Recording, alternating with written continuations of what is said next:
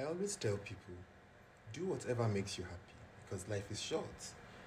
I don't know who measured it, but life is short, you know. Eat that food that makes you happy. Buy that clothes if it will make you happy. Be with that girl if she makes you happy. If it's my girlfriend, be with her. You will die, but at least you will die happy. Shalom.